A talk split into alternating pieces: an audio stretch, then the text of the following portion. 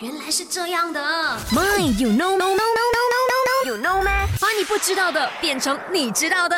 那你知道音乐剧跟歌剧有什么差别吗？很多人一定会问，诶，歌剧跟音乐剧为什么不一样呢？不是都在唱歌吗？他们其实是两件事来的啊。那首先呢，歌剧归属于音乐艺术，美感第一，主题第二。那么音乐剧呢，就是归属于戏剧艺术，主题第一，美感第二，就是 the balik 啦哈。简单来说呢，就是歌剧是为了唱歌而在讲故事的，而音乐剧呢，就是为了演戏讲故事而唱歌的。音乐剧最好的比喻呢，就好像是迪士尼的动画片那样子，就就公主走出来，然后突然讲话讲话，然后突然间会唱歌的哦，他就是为了要跟你说这个故事呢而唱歌给你听啦。